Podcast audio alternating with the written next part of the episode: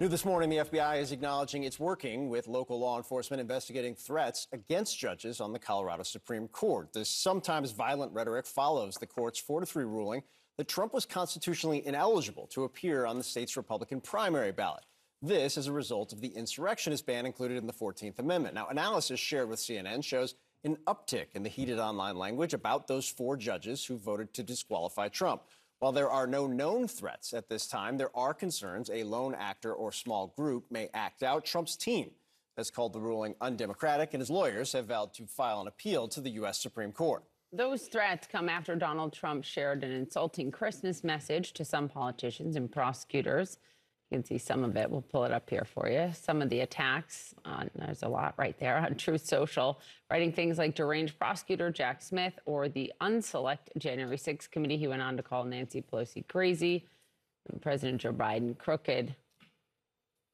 Joining us now, former Republican strategist and pollster uh, Lee Carter, CNN political commentator Jamal Simmons, and politics reporter for Semafor Shelby Talcott. Good morning, guys. Good morning. Good to have you here.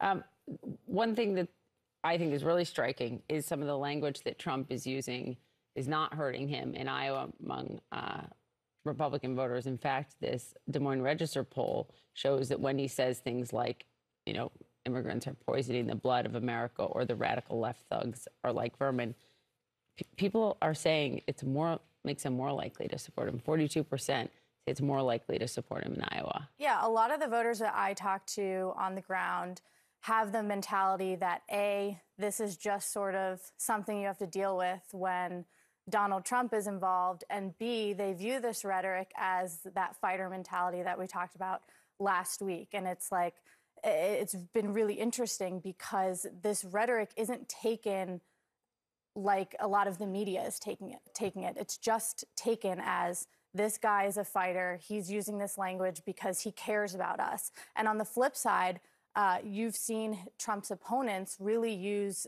these examples as reasons not to vote for him. They cite the chaos and the drama surrounding Donald Trump. And I've also heard voters on the ground in Iowa say, well, you know, I wish he would just stop tweeting as much and just stop using social media. And so there is this frustration but it's not registering enough in the polls. It's not convincing voters enough to not vote for him. Lee, to that point, why? Because I think when you when you listen to Nikki Haley talking constantly about right. we can't have the chaos, you listen to mm-hmm.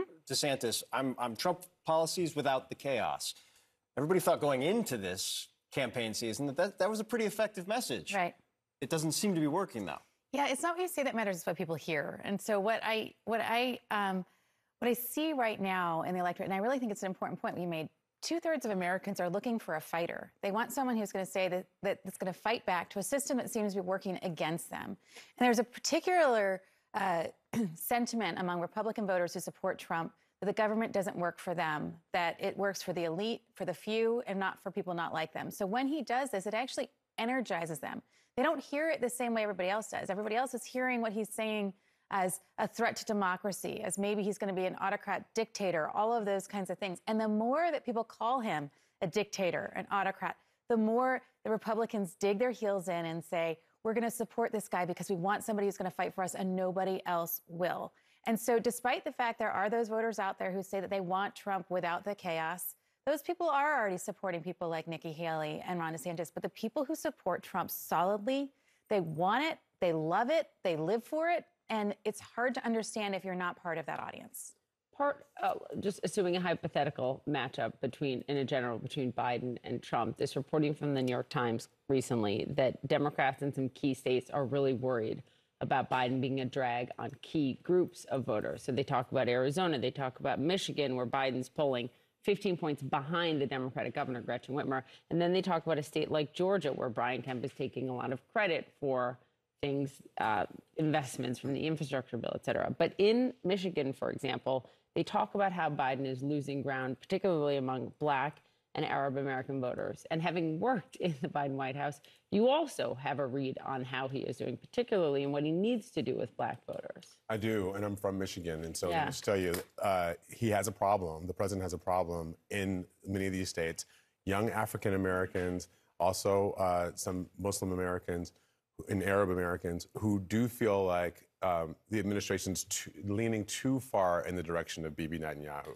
right? And so maybe there's a way to pull back from the Israeli government uh, clutch, the, the, the hug so, so much, and to be able to sort of talk about the Israeli pain of October 7th and then also the Gaza pain that's happened since then. And so there are people who are worried about that. Um, candidates should be concerned about running with anybody at the top of the ticket who's performing in terms of the polls the way they are right now. Every candidate should be. The problem is candidates always think the lesson of this is I need to find my own voice, be my own self, separate myself from the top of the ticket. And it 99% never works, right? Because the way politics works right now, it's, it's like it's too big. The, the messages out of the White House are too strong. You've got to figure out how to run with the candidate that you're running with. Define yourself, of course, but you're going to be running with that president. Running against the president just means that the Democratic Party is shooting at each other um, and not running together on a ticket where everybody's making the same message and making the same call on voters. And that is the way, the only way that I think any of them have a chance to win. Shelby, you've got reporting on how Trump's team is looking at kind of the softness in the coalitions, particularly mm-hmm. among black voters, among younger voters, and seeing if there's opportunities, there are places they can take advantage of it. Yeah. Do they really think that there are right now? They absolutely do. And they believe it's not just getting these groups of voters to not turn out for Joe Biden, which would certainly help Donald Trump. They also believe that they can sway a number of people who voted for Biden last time around, but who have become disillusioned with the Biden administration, are frustrated with the economy, are frustrated with gas prices, uh, what have you. That's what Trump's team is targeting, and they're doing it in really interesting ways, particularly with young voters. Uh, one of the ways they're doing it is by having some of these uh, more non traditional like rappers and celebrities come out in support of Donald Trump. He goes to WWE events. He's been to a lot of football games. We saw him throwing a football around at one of the at, at Iowa State fraternity. Um, these are all efforts to get a voters who are frustrated with Biden, but also new voters who aren't as political um, into the mix. And you know, we've seen in some ways in the polls so far that's it. It's effective at this point. It's still early on, but we've seen some movement. And the Democratic message, I, I would say this: Democratic message has to be more aspirational. It really does have to talk, particularly young male voters. It's got to talk about the chance, not just. So what should they say? Hold it up. They got to talk about like how you make money, right? How do businesses grow? How do people have a chance to be able to buy a nicer house and send their kids to school? Like those are the things that really still animate voters, particularly sure. with male voters. And they don't want the government to solve the problems for them. They just want the government to give them a shot to solve the problems for themselves. And too often Democrats make the government and the Democratic politicians the hero in the story and not the individual voter. I do think, though, in addition to the aspirational message, they have to get back in touch with the voters. So most people are saying they feel like the economy is in ruins. A lot of people are saying that I've never felt worse about the future of our country. And so when you have all of that happening and you have an administration that's saying things have never been better, you feel completely out of touch. Disconnected.